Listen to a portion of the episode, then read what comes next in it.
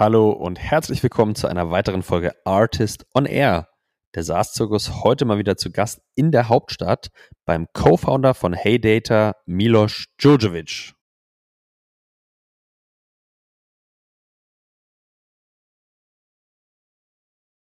Man hat natürlich auch, gerade wenn man sich, äh, sagen wir mal, den, die, die Makroökonomie heute anschaut, äh, ähm, ein geringeres Portfoliorisiko, weil einfach der ganze Revenue auf viel, viel mehr Unternehmen verteilt ist, anstatt dass man jetzt ein paar, sagen wir mal, Whales in seinem System hat und wenn da aus irgendeinem Grund irgendwas nicht hinhaut, dann, naja, dann guckt man halt in die Röhre.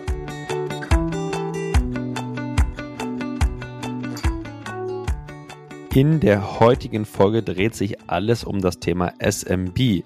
Milosch hat mir berichtet, warum sie sich gerade beim Thema Compliance anders als vielleicht intuitiv nicht für Enterprise als Zielsegment entschieden haben, sondern für SMB. Wir haben gesprochen über, was ist eigentlich Compliance und welche Anforderungen resultieren daraus für ein Produkt. Wie preist man dieses Produkt? Ähm, wie schafft man es, dieses Produkt erstmal gemeinsam mit Kunden zu einem Stand zu entwickeln, dass es verkaufbar ist? Wir haben uns angeschaut, welche Metriken spielen vielleicht anders als für andere Segmente im SMB-Bereich eine wesentliche Rolle und wie haben sich diese aufgrund der makroökonomischen Situation in den letzten zwölf Monaten vielleicht auch verändert. Ähm, wir haben uns angeschaut, wie man ein effektives Inbound- und Outbound-System aufbaut und Milos hat ganz, ganz viele Einblicke gegeben in weitere spannende Insights rund um das Thema SMB in seiner Organisation. Ich wünsche euch auf jeden Fall viel Spaß mit dieser spannenden Folge mit Milos und mit mir, Julius. Let's go!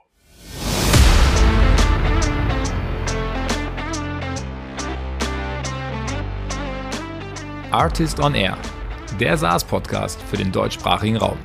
Wertvolle Tipps von erfolgreichen Gründern, Top-Investoren und führenden Industriepartnern – die euch bei der Skalierung eures Unternehmens schnell und unkompliziert weiterhelfen. Zusammengestellt von Janis Bandorski, Julius Göllner und Matthias Ernst. Ja, hallo und herzlich willkommen alle zurück zu einer neuen, sehr spannenden Folge Artist on Air. Und ich habe heute den Milosch bei mir zu Gast. Milosch, herzlich willkommen bei uns in der Show. Ja, äh, vielen, vielen Dank, dass ich heute dabei sein kann, ähm, um vielleicht ein paar Insights über Hey Data und was wir gerade so machen und äh, ähnliches äh, mit dir teilen zu können. Äh, bin ich auch sehr gespannt. Wir haben ja ein, ein, paar Themen uns heute rausgepickt, unter anderem so ein bisschen Segmentierung, SMB versus Enterprise, kommen wir ein bisschen später äh, drauf zu sprechen, aber ich denke, es hilft wie immer erstmal kurz zu verstehen, wer bist du, Milosch, und was macht ihr eigentlich? Na klar. Genau, mein Name ist Milosch, ich bin einer der Mitgründer und Mitgeschäftsführer von Hey Data. Ähm, seit nunmehr mehr als drei Jahren haben wir eine Plattform im äh, Compliance-Bereich geschaffen. Ähm, hier ganz klarer Fokus auf SMBs oder KMUs, wie man so schön sagt, ähm, was beinhaltet, dass äh, wir helfen letztlich mit unserer Plattform und äh, Automatismen, die dahinter stecken, Unternehmen DSGVO-Compliance zu machen und haben jetzt immer weitere Features drangehängt um letztlich diesen kleinen und mittelständischen Unternehmen dieses Thema wirklich äh, ja, von, von, den, von der Last zu nehmen, sozusagen. Jetzt hast du schon ein spannendes Thema angesprochen, DS-Folgekonform, ähm, Midosch. Ich habe gelesen, ihr, ihr, seid ja ähm, nicht Bootstrap, sondern ihr seid ja ganz gut finanziert. Mhm. Vielleicht kannst du uns ein bisschen sagen, hey, wo steht ihr aktuell in eurer Venture Journey? Und ähm, wenn ihr Fokus eher auf so hört es sich an deutsche Themen habt. Wie passt das sozusagen mit einem großen Venture Case zusammen oder wo ist vielleicht auch die Vision, wo ihr hingehen wollt?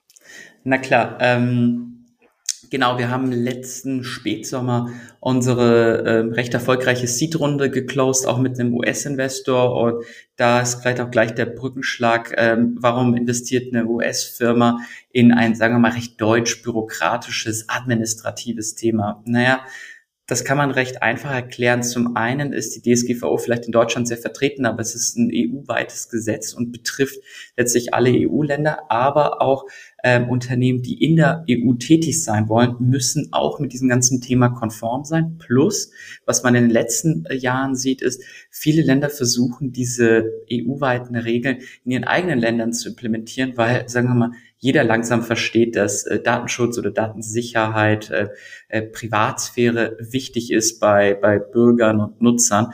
Und so äh, wächst dieser ganze Markt peu à peu immer weiter. Und wir sehen es ja auch an US-Beispielen, die jetzt, sagen wir mal, eher auf das Zertifizierungsthema einschlagen, ähm, wie diese ganzen Bereiche explodieren, weil es ja zu einem Must-Have wird und, und, und kein Nice-to-Have.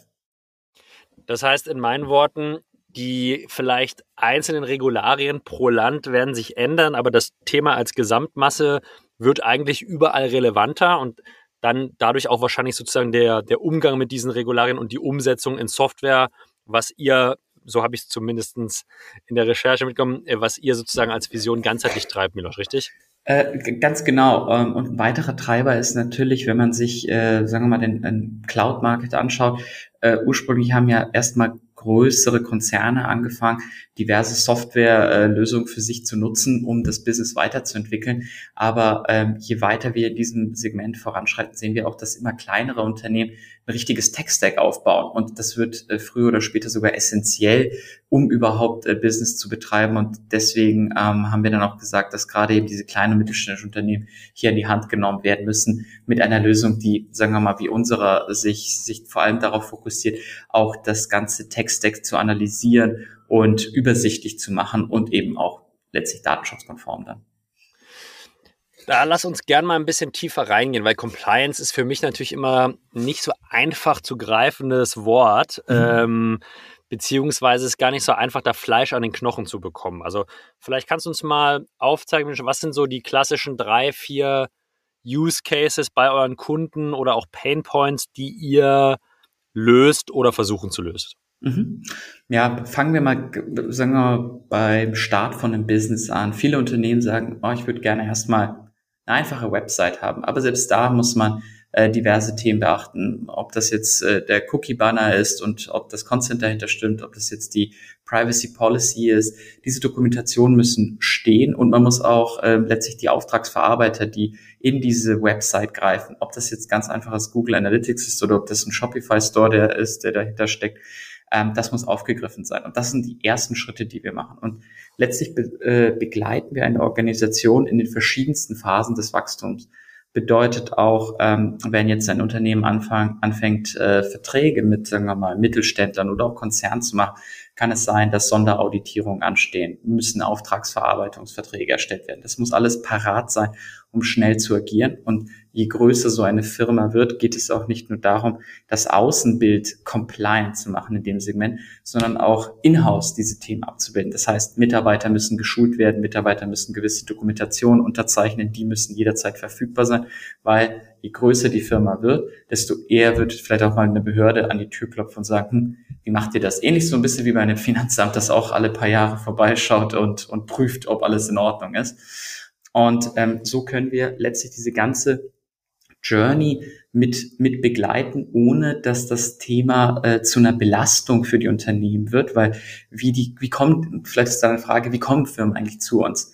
Ähm, man hat eine Art von Checkliste, wenn man eine Firma gründet oder im Aufbau ist. Und dann kommt dieses Thema einfach auf, weil letztlich auch medial bewusst ist, dass es zu rechtlichen Konsequenzen kommen kann, bis hin zu Klagen und ähnlich. Manche Anwaltskanzleien spezialisieren sich sogar darauf, einfach Leute zu suchen und die dann äh, zu verklagen in dem Segment. Und wir haben halt gesagt, das müsste man eigentlich mal ausgliedern, weil ja, es ist wichtig, aber ist es so wichtig für ein kleines mittelständisches Unternehmen, in-house wirklich diese äh, Kapazitäten sowohl vom Wissen, aber auch finanziell aufzubauen? Ähm, oder kann man da nicht mit einer echten Lösung greifen? Und so ist dann letztlich auch, auch der Fortschritt des Businesses bei uns entstanden, dass wir gesagt haben, wir wollen das wirklich mal abbilden, so dass äh, der Kunde nicht nur eine, eine Lösung hat als Software, sondern auch über die Zeit sich immer sicherer fühlt und fast schon eine, Art von Versicherungsgefühl erhält. Mhm.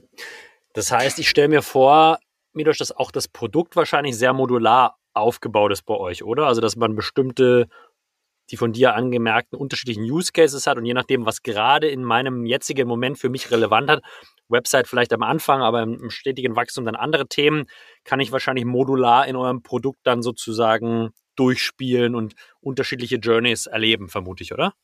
Ähm, genau, bis zu, also sagen wir mal so, es gibt einen Basiscase, der für alle gleich ist, egal ob man jetzt, sagen wir mal, gerade die Firma neu gestartet hat oder ob man jetzt ein, ein 100-Personen-Mittelständler ist. Ähm, aber ähm, es stimmt, dass dann manche Sachen wie beispielsweise Trainings oder Anzahl von AVV-Automatismen und ähnliches, das kommt dann letztlich über die Zeit hinzu, so wie das Business dann, dann wächst. Und so ist es dann natürlich auch mit den neuen Features, die wir jetzt peu à peu anbieten, weil die natürlich auch nicht für jede Firma relevant sind, aber für manche eben auch essentiell und die docken die einfach mit dazu an.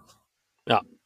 Ähm, Nochmal vielleicht zwei Fragen zum, zum Modell. Wie lief es denn früher ab? Ich bin ja mal ein großer Freund von, okay, was disrupt, also wie, woher kommt die Disruption der Technologie? Wie sah es denn eigentlich früher aus und wer ist, wer ist, ich formuliere es immer lustig, euer größter Competitor? ähm, außerhalb anderer Firmen, ja? Äh, ja, na, natürlich. Ähm, so, so kamen wir letztlich auch ein bisschen auf die Idee.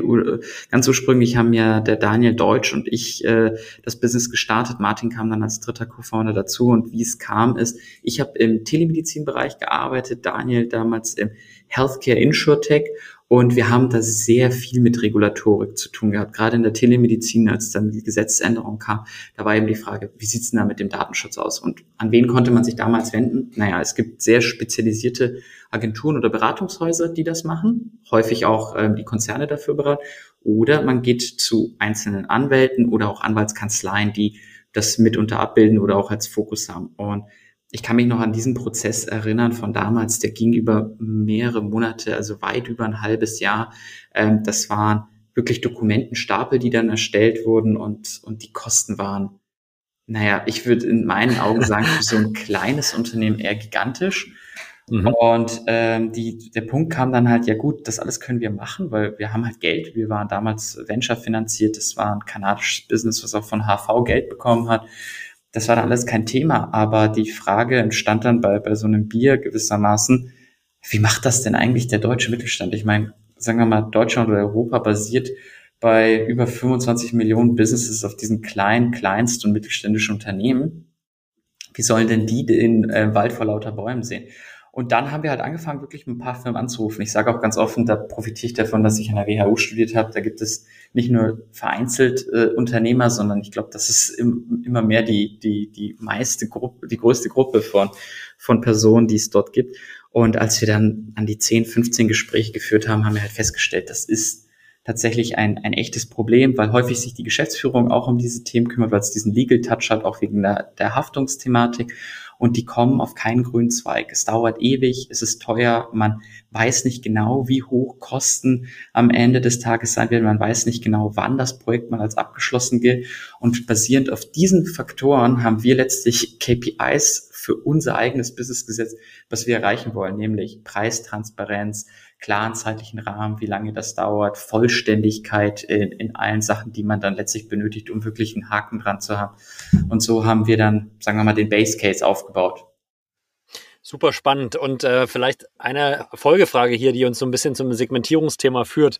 Jetzt kann ich mir vorstellen, wenn man initial drüber nachdenkt und jetzt vielleicht auch mal Venture Case rausnimmt, mhm. bleibt ja trotzdem die Frage, ähm, gehe ich jetzt erstmal initial auf größere Kunden oder halt irgendwie SMB, ja? Und da wäre jetzt meine, mein Bauchgefühl wahrscheinlich erstmal, okay, je größer eine Company, desto wichtiger wird Compliance und desto mehr greift eigentlich mein potenzieller Use Case, den ich in dem Falle ihr euch überlegt.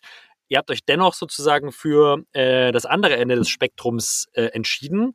Lass uns doch mal an deinen Gedanken teilhaben, wie es dazu kam. Ja, absolut. Genau für diese Fragestellung standen auch wir damals. Ähm, und sagen wir mal, initial waren wir fast schon ideologisch getrieben, weil wir gesagt haben, wir wollen ein Thema lösen, was sich als echter Pain anfühlt. Und nehmen wir mal Konzerne, nehmen wir mal so eine Allianz oder ein BMW, die haben ganze Abteilungen dafür und da arbeiten nicht vereinzelt Menschen, das, das geht in die Hunderte von, von Menschen, genauso wie Großkanzleien, die es en masse gibt, äh, auch die international tätig sind, die genau diesen Case betreuen. Und dann kam auch die Frage, okay, wie konkurriert man genau gegenüber äh, diesen Firmen plus ähm, das, was die suchen, sind nicht wirklich Lösungen, sondern das sind eher Tools, die diese Gruppe an Menschen enabled. Aber wir sind von unserem Gedanken zu, zu unserem äh, Produkt dahingehend gegangen, dass wir gesagt haben, wir wollen wirklich eine Lösung bieten, ähm, ein Peace of Mind schaffen. Und das würde mit einem Tool alleine nicht gehen. Und was dann weitere Überlegungen, also down the road waren, ist, äh, wenn man sich mal Enterprise Sales anschaut. Wie lange dauert denn so ein Sales Cycle, wenn ich mir Firmen angucke, die über 1000 oder 2000 Mitarbeiter aufwärts haben?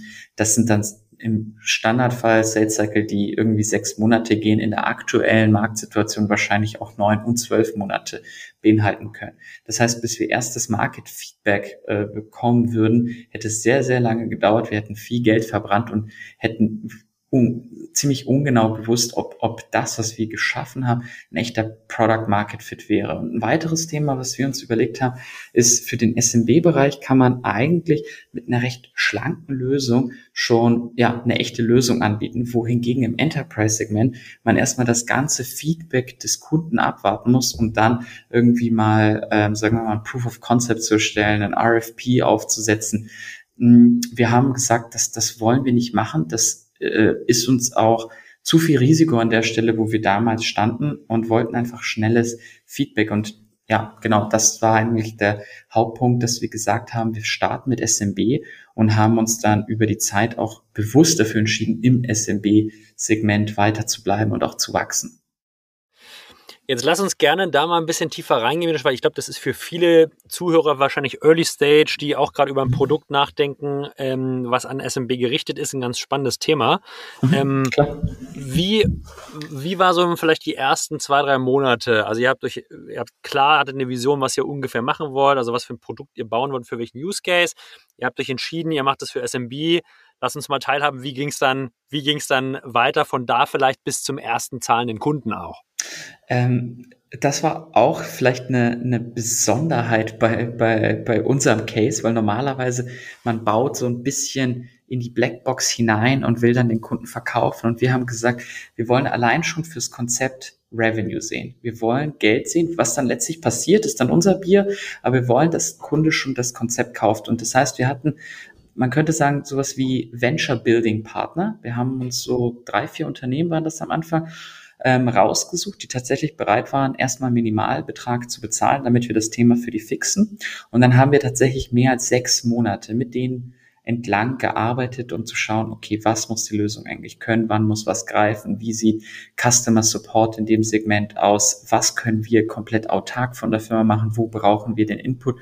Und dahingehend haben wir dann das Produkt strukturiert. Und ähm, als das dann mal stand, dann haben wir halt mit der Erstversion der, der Plattform gestartet und ähm, haben vor allem mit Founder Sales die ersten Kunden bekommen. Also ich würde sagen, bestimmt mehr als 150 Kunden haben Daniel und ich alleine geclosed.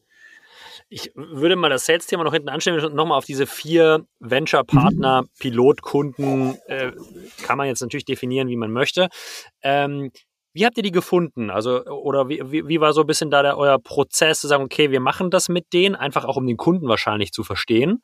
Genau, ähm, wie habt ihr die gefunden und, und wie habt ihr die auch überzeugt, sozusagen mit euch in diesen Prozess zu gehen? Weil das bedeutet zumindest auf der anderen Seite ja, äh, zur Verfügung stellen von gewissen menschlichen Ressourcen, also Zeit.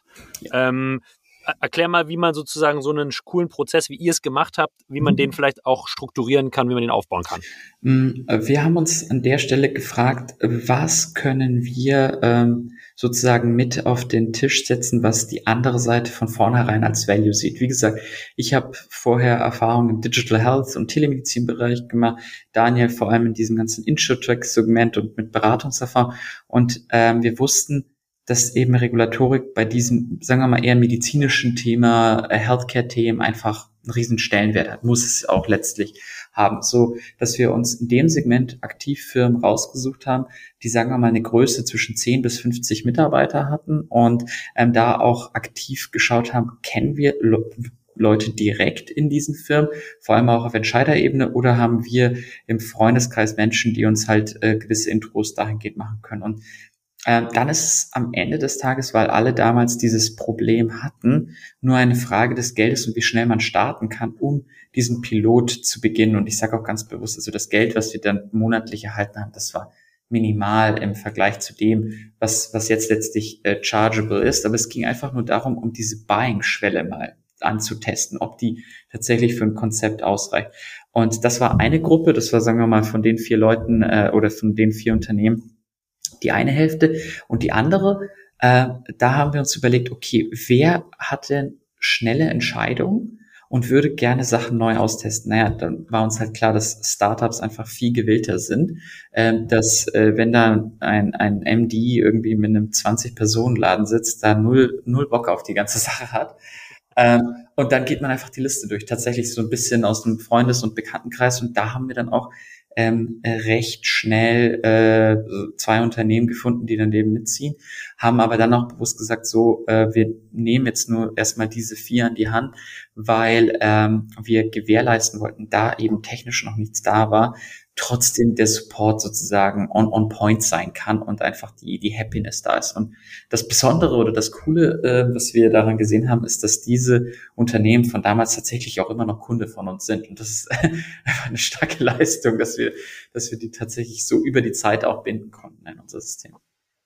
Kannst du sagen, wie viel ihr denen auch für diese Konzeptphase gecharged habt, nur mal ein Gefühl zu bekommen, 100 Euro, 1000 oder 10.000? Äh, genau, wir, wir haben damals einen Char Charging Point gehabt, der war, glaube ich, so bei 100 bis 150 Euro pro Monat.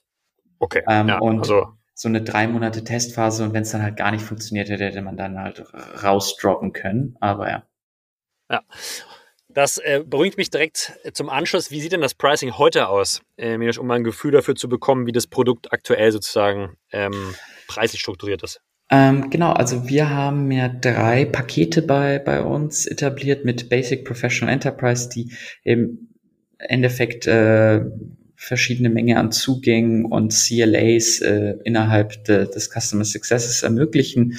Und ähm, der Preis wird durch mehrere Faktoren dann innerhalb der Pakete bestimmt, nämlich wie viele äh, Köpfe, und ich sage jetzt bewusst mal Köpfe, weil wir zählen auch Teilzeitmitarbeiter und äh, Interns und ähnliches auch dazu. Es ist eben ähm, Compliance-Thema, ähm, Anzahl von Website, Anzahl von Auftragsverarbeitern und diese Faktoren beeinflussen letztlich den, den Preispunkt, so dass man am Ende im günstigsten Fall, also wenn man jetzt wirklich gerade frisch mit seinem, mit seinem Business ähm, auf die Straße geht, irgendwo an die 80 Euro bezahlt. Und das kann aber auch äh, bis hin zu mehreren tausend Euro pro Monat gehen, wenn wir jetzt über größere Mittelständler ähm, sprechen, die dann das Paket in, äh, ja.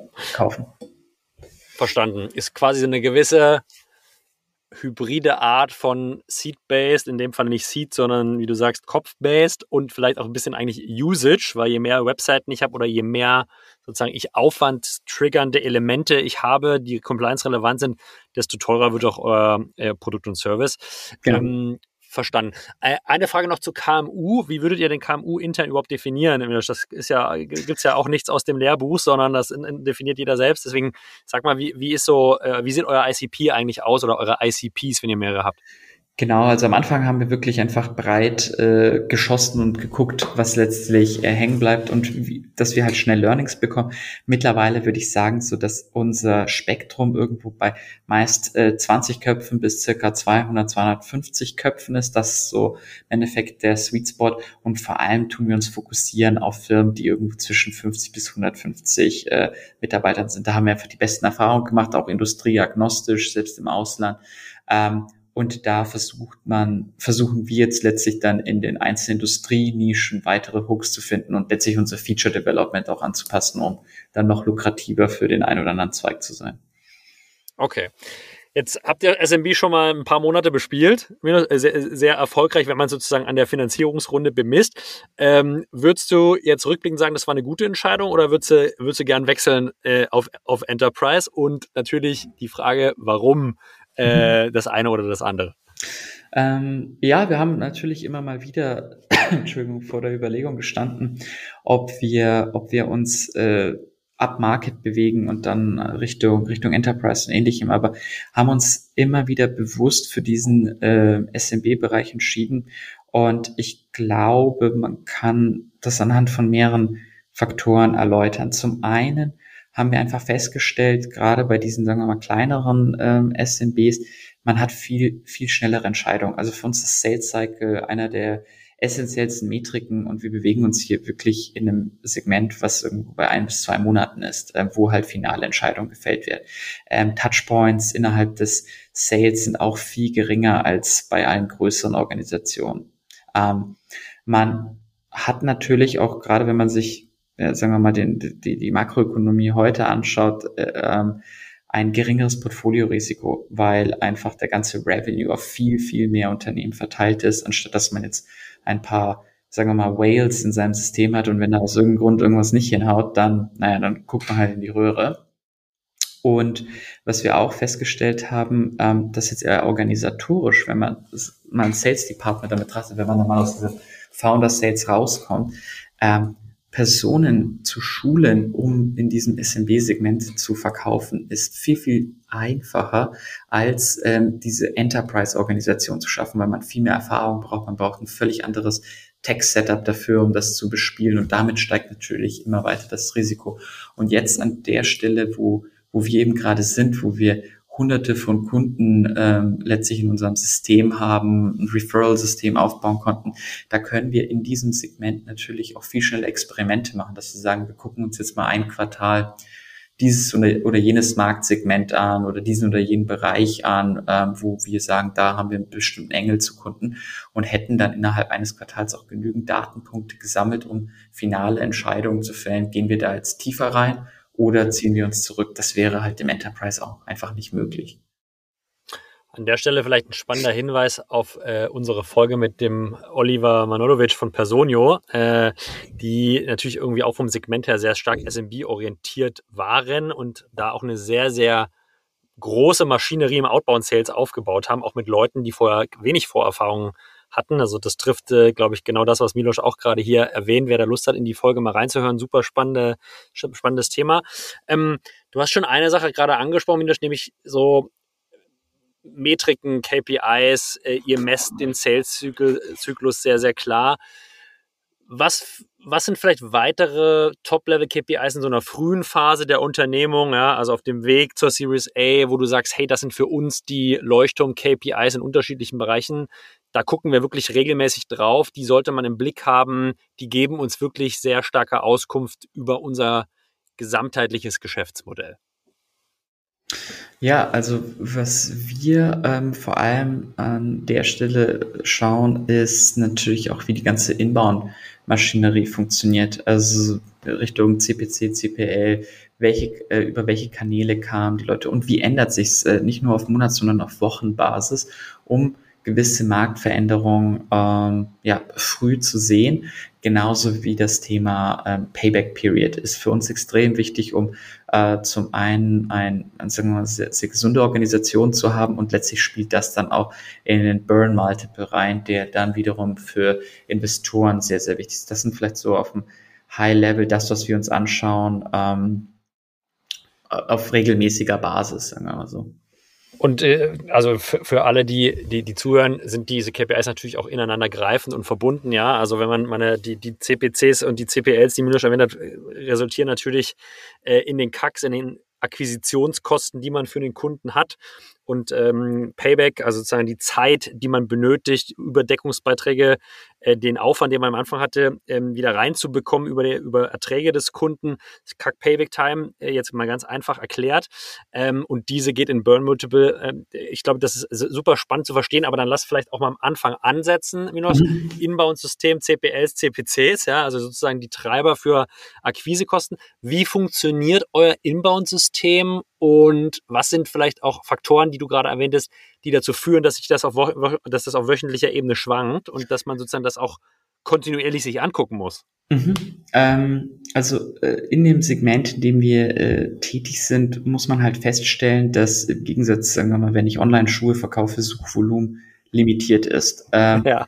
Und äh, kommt drauf an, wie viele Player gerade im Markt sind oder welche Themen eben aufpoppen äh, können natürlich diese, diese Preispunkte gerade für den CPC extrem schwanken, dass man mehr weggeht von Exact hin zu Broad, um das letztlich manageable zu machen, weil wir auch sagen, wir wollen nur bis zu einer internen Grenze gehen, nicht weil wir nicht, äh, nicht drüber gehen können, sondern einfach mal man nicht genau weiß, was jetzt auch die nächsten Monate bringen werden in diesem Gesamtmarkt und man nicht in die Ecke getrieben sein will. Ähm, das heißt, das ist ein äh, signifikanter Faktor, der darauf einspielt und deswegen entwickeln wir uns ja auch in weitere Produkte, um letztlich auch auf ein größeres äh, Search Volume zurückgreifen zu können und die Person in den Funnel zu setzen. Was wir festgestellt haben, bei, und ich glaube, dass es für ähm, unser Unternehmen oder sagen wir mal für Lösungen in diesem Bereich recht ähnlich. Das, das sind halt keine nice-to-have-Produkte. Das ist nicht so, ich habe jetzt mal am Nachmittag Zeit und informiere mich über die neuesten Marketing-Tech-Tools oder Sales Optimization, sondern ich will mich damit einmal auseinandersetzen, ich gucke mir da ein paar Lösungen an und dann treffe ich auch eine Entscheidung und dann ist auch erstmal Ruhe im Karton. Ähm, genau aus dem Aspekt äh, müssen wir sozusagen diesen End-of-Funnel, wenn es wirklich zu den Suchen kommt, den sehr, sehr, sehr gut abbilden. Und Outbound hingegen ist fast schon so eine Art Awareness-Kanal. Das heißt, dass man die Kunden mal informiert über die Expertise, über die technische Anwendung des Ganzen, über die Effizienzen, die man darüber bekommt. Und das spiegelt sich dann auch bei unserem Content wieder, den wir sowohl selber publishen, aber natürlich auch über Partner und ähnlichem äh, dann potenziellen Kunden näher bringen und die letztlich irgendwann zu diesem Entscheidungspunkt hinführen, wo sie dann in die aktive Suche gehen, wo wir dann ähm, uns hoffentlich richtig positioniert haben. Ähm, lass mich noch mal kurz so in dem Funnel einhaken. Das klang so, als wenn ihr hauptsächlich Paid bei Google macht, also sozusagen äh, Suchen, die vom Kunden proaktiv getrieben werden, ähm, mhm. natürlich organisch rankt, äh, aber versucht auch da sozusagen über Paid abzugreifen. Ist das euer Hauptkanal oder spielt ihr auch irgendwie äh, Paid, äh, Paid Social über Facebook, über Instagram. Ähm, natürlich mit einer viel größeren Streuung, aber also vielleicht kannst du uns noch mal kurz ein bisschen Einblick in die Kanäle geben, die für euer ja sehr spezifisches inhaltliches Modell relevant sind oder auch nicht relevant sind? Ähm, genau, es ist im Endeffekt ein Mix von den klassischen ähm, Search-Kanälen, ähm, Social-Paid-Kanälen, die dann äh, verschiedene Stufen dieses Funnels äh, unterstützen. Logischerweise, wenn jetzt irgendwas über sehr reinkommt, dann ist das schon sehr spät im Funnel, aber wir nutzen gerade eben Social Paid für Retargeting-Aktivitäten, für Awareness-Kampagnen und ähnlichem so, dass die dann eben mit beeinflussen. Genauso wie jetzt sagen wir mal auch, auch Social Business Networks wir auch punktuell nutzen, trotz der recht hohen Kosten, die ja allgemein bekannt sind in diesem Segment, ja. gibt es äh, letztlich Kampagnen, die da auch äh, fruchten, auch in unserem Falle. Und diese Austarierung eines, sagen wir mal, Gesamtbudgets über diese verschiedenen Kanälen mit den verschiedenen Themen, die wir dann Monat über Monat pushen wollen, das ist letztlich die, die Kunst, wie wir ähm, inbound äh, ja, umsetzen.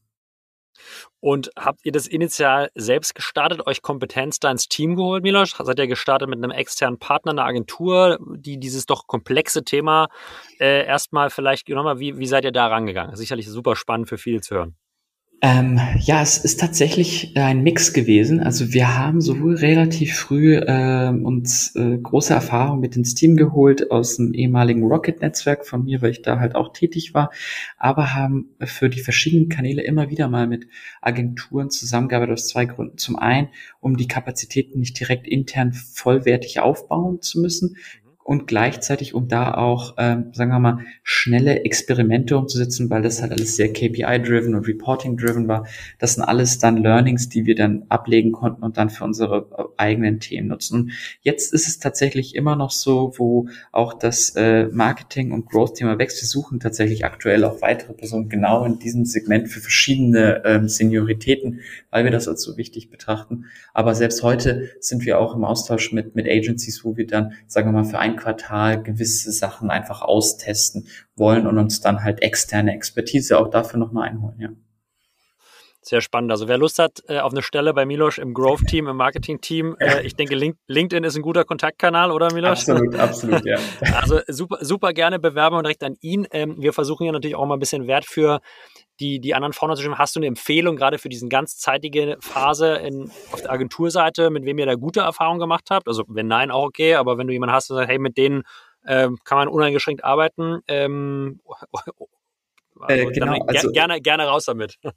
ähm, mit, mit wem wir auch gerne und relativ lange zum, zusammengearbeitet haben, waren Internet Warriors, ähm, weil also gerade in diesem B2B-Segment äh, muss ich sagen, auch wenn man was, was wir jetzt noch verfolgen, was sie machen, scheint es mir, dass sie da eine echt gute Expertise aufgebaut haben und auch schnell reagiert haben, wenn irgendwas nicht passen sollte, sich da auch auf höchster Ebene der Organisation dafür eingesetzt haben, um gemeinsam Lösungen zu finden. Ich fand, das war ein sehr schöner Hands-on-Approach und gerade wenn man in diesem SMB-Teil unterwegs ist, wo man, sagen wir mal, nicht nur auf die großen Zahlen guckt, sondern auch auf Kommastellen, ähm, ist so eine Betreuung wirklich, ja, wirklich gut. Daher, das, das kann ich gerne empfehlen.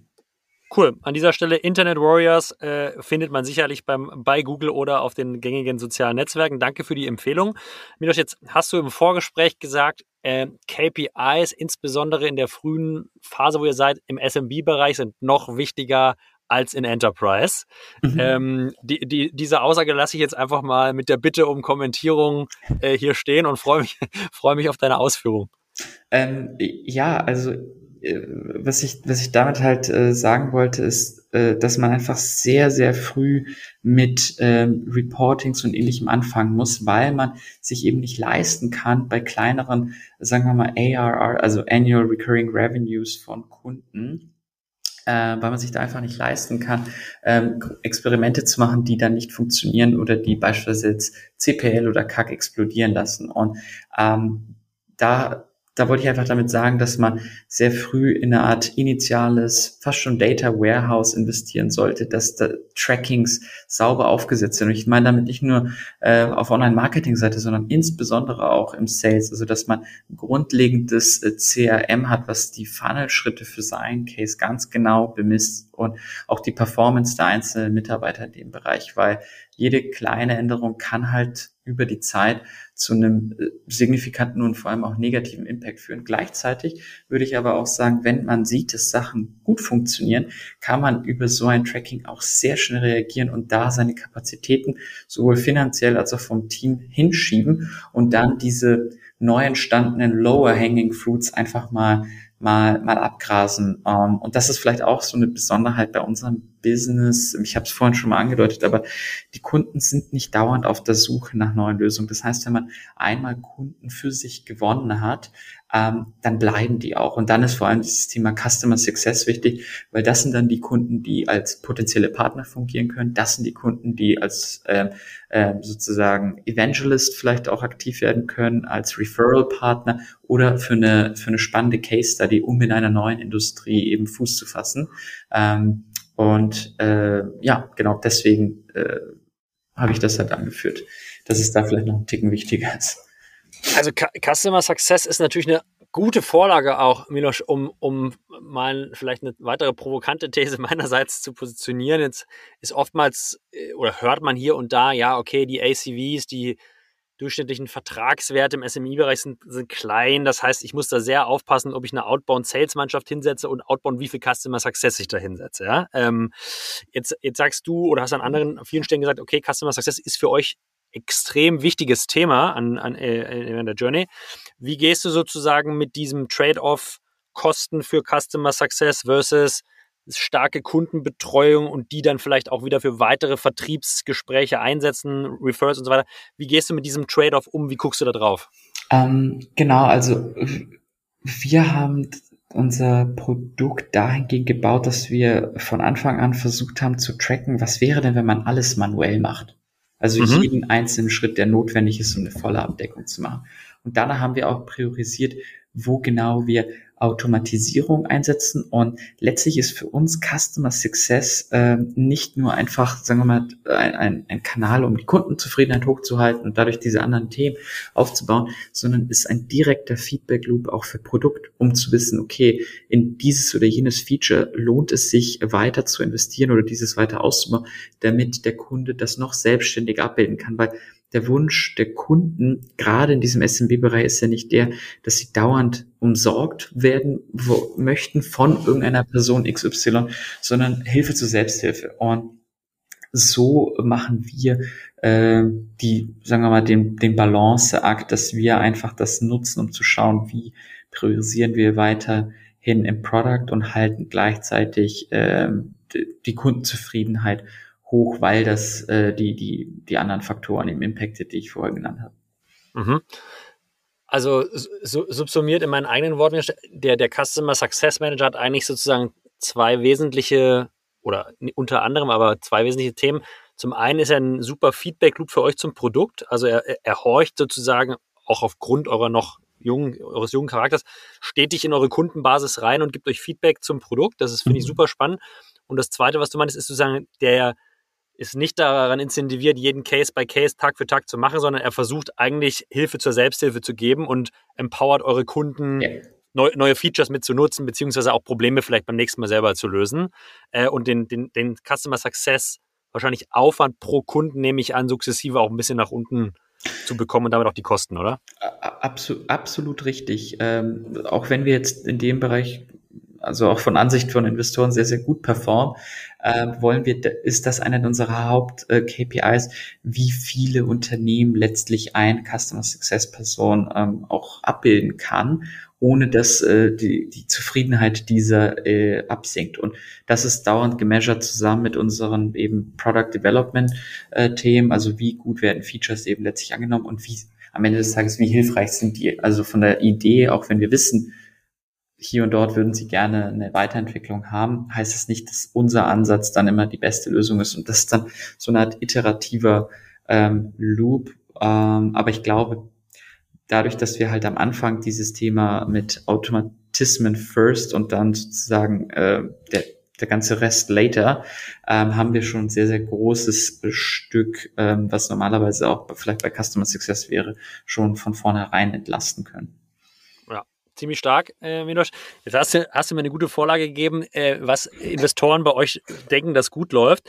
Mich interessiert natürlich äh, jetzt auch vielleicht in Zusammenhang mit SMB, was finden die läuft noch gut äh, bei euch äh, mit Fokus auf SMB und was läuft vielleicht auch noch nicht ganz optimal, wo, wo sehen die aber natürlich auch ihr aktuell sozusagen Challenges oder Verbesserungsmöglichkeiten? Mhm. Ähm, ich glaube, was Investoren an dem äh, Modell einfach bei uns sehr spannend finden, ist letztlich ähm, das Thema Customer Lifetime Value, also was ich vorhin auch schon angesprochen habe, einmal drin bleiben die Kunden noch und die Möglichkeit, wie der Kunde auch wächst mit uns, ohne dass er jetzt unbedingt, sagen wir mal, mehr Seats einkauft, sondern dass er eine immer ganzheitlichere Lösung bekommt und dann lieber aus sozusagen die Lösung aus einer Hand kauft, als sich dann diverse Sachen zusammen. Hm. Das ist äh, und, und das Potenzial, was auch dahinter steckt, weil wir da nicht eben von, von einzelnen Prozentpunkten sprechen, sondern äh, Wachstumsraten, die dann auch im gut dreistelligen Bereich sein können, auch pro Kundenebene.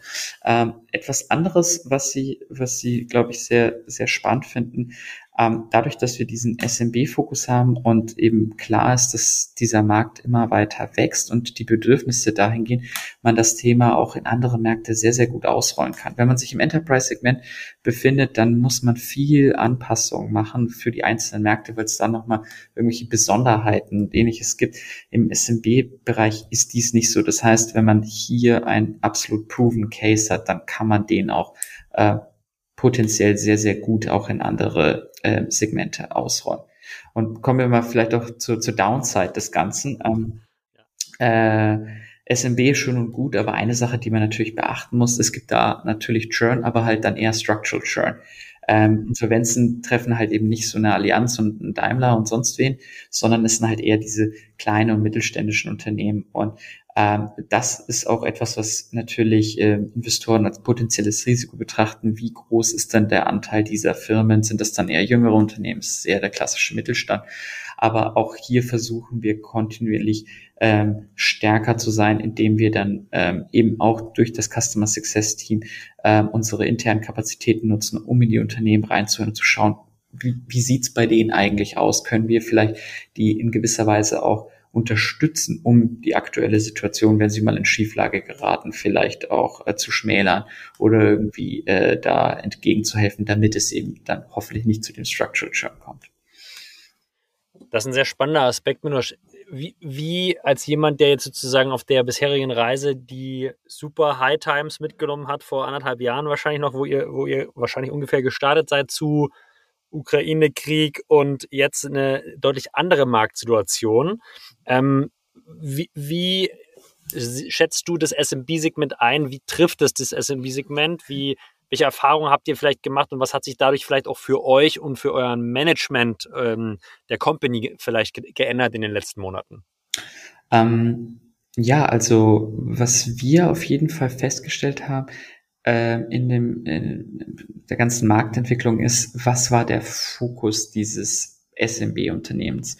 Und da sieht man ganz klar, dass eben in diesen High Times, vor allem bei neueren Unternehmen, sagen wir mal, Geschäftsmodelle gefordert wurden, die nicht unbedingt nachhaltig sind. Und äh, man merkt einfach, was aktuell kein Must-Have ist, das wird auch von vielen Firmen gecuttet und darunter leiden diese. Im, sagen wir mal, eher ähm, Old Economy Bereich sind die Implikationen tatsächlich äh, eher geringer, weil die sich eher auf den Binnenmarkt verlassen oder sagen wir mal in ihrem internationalen Geschäft äh, Partner haben, die sehr stabil sind. Dadurch hatte das noch nicht die Auswirkung. Aber dieses ganze, sagen wir mal, digitale Business-Segment, da, da haben wir natürlich ähm, Einschnitte gemerkt. Und was haben wir ähm, letztlich gemacht, um dem Ganzen zu mitigaten? Naja, wenn man sich auf der anderen Seite betrachtet, die Firma, die wir gebaut haben, die kennt nur Krise. Es fing Corona an, Corona Jahr eins, Corona Jahr zwei, dann wurde es gelockert, dann haben wir jetzt, äh, sagen wir mal, von Rezession über Krieg, über, über diese ganzen Themen ähm, wieder neue Einflussfaktoren. Mm, und ich glaube, was wir einfach geschafft haben, ist aufgrund dieser Jahre in besonderen Umständen haben wir es einfach geschaffen, ähm, das ganze Team, also sowohl Management als auch Mitarbeiter immer frühzeitig mitzunehmen, indem wir auch transparent aktuelle Situationen teilen. Nicht, weil wir sagen, ja, Firma ist wie Familie. Nee, überhaupt nicht, sondern wir sind ein Team, das irgendwie an einer Idee arbeitet. Aber ich finde es dann nur fair, dass alle auch wissen, ob es jetzt gerade eine gute oder eher schlechte Phase ist und was dann auch jeder Einzelne dazu beitragen kann, um die Situation zu ändern. Und ähm, dass wir auch schon ab Jahr eins angefangen haben, das äh, in Szenarien zu denken. Also jetzt nicht, dass wir dann riesige Businesspläne gebaut haben, sondern dass wir uns eher mal den ein oder anderen Edge Case überlegt haben, daraufhin schon Entscheidungen manifestiert haben, wenn das tatsächlich eintritt, dann wird das, das, das folgen, um dann nicht ins Schludern und äh, Prokrastinieren zu kommen, wenn tatsächlich solche Sondersituationen entstehen und man sich dann in noch größere Schieflage manövriert. Auf der anderen Seite, das haben wir auch für, sagen wir mal, Optimum Cases gemacht. Also wenn jetzt, sagen wir mal, alles super läuft, wie könnten wir zum Beispiel kurzfristig noch mehr Geld einsammeln, um den Growth weiter zu befeuern? Mit wem würden wir partnern? Was wären Möglichkeiten, um beispielsweise auch Equity und ähnliches zu schonen? Also nicht nur die Downside Protection, sondern auch das, das Upside Potential mal in so, ähm, in so kleinen Cases abgebildet, damit das Management weiß, wie zu reagieren ist, wenn das eine oder andere eintritt.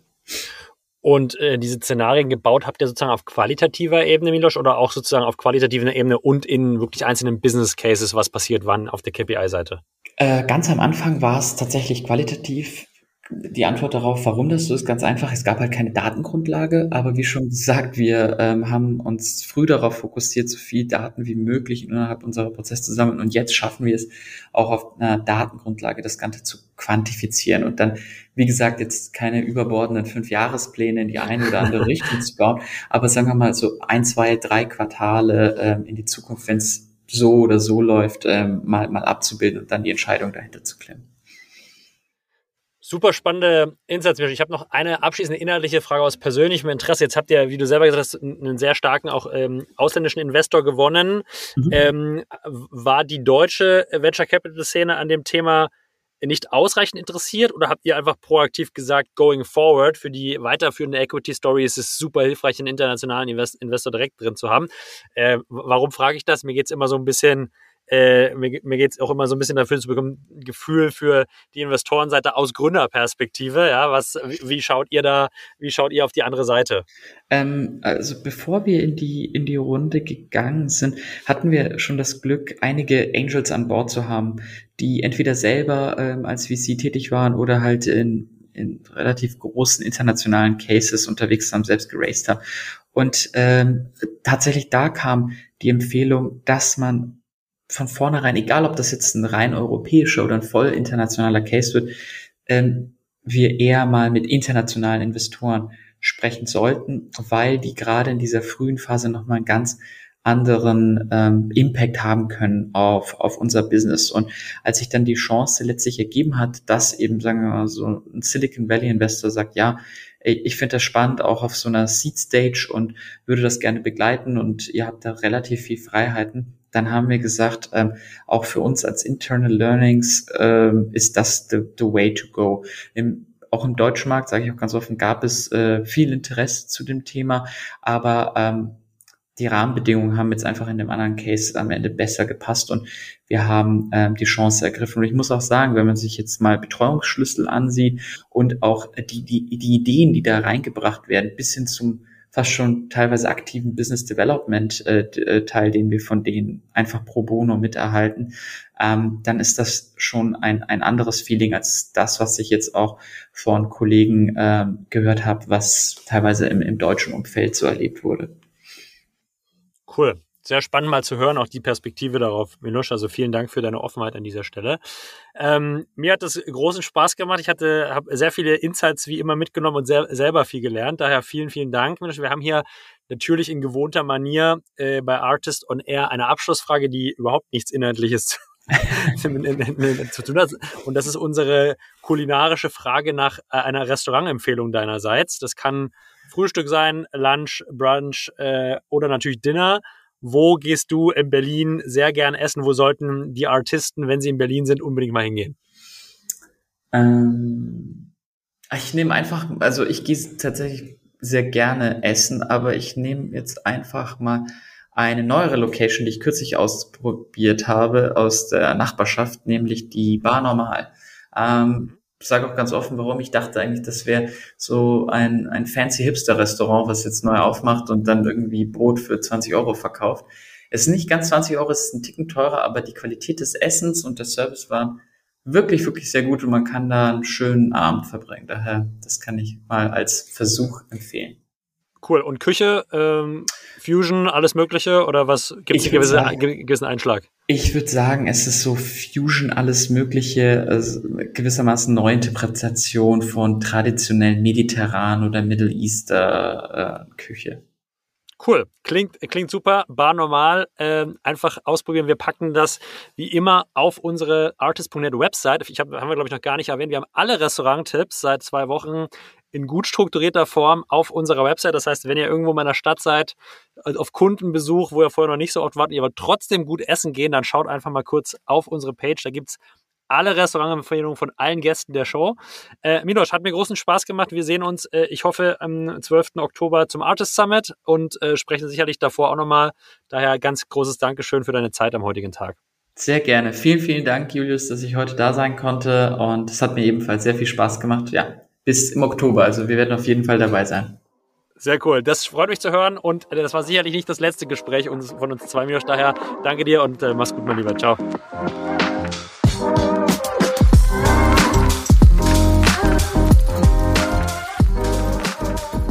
Ja, herzlichen Dank fürs Zuhören, ihr Lieben, auch in dieser Woche. Und an dieser Stelle ein kurzer Hinweis in eigener Sache. Und zwar möchte ich euch ganz herzlich auf unsere Artist Slack Community hinweisen.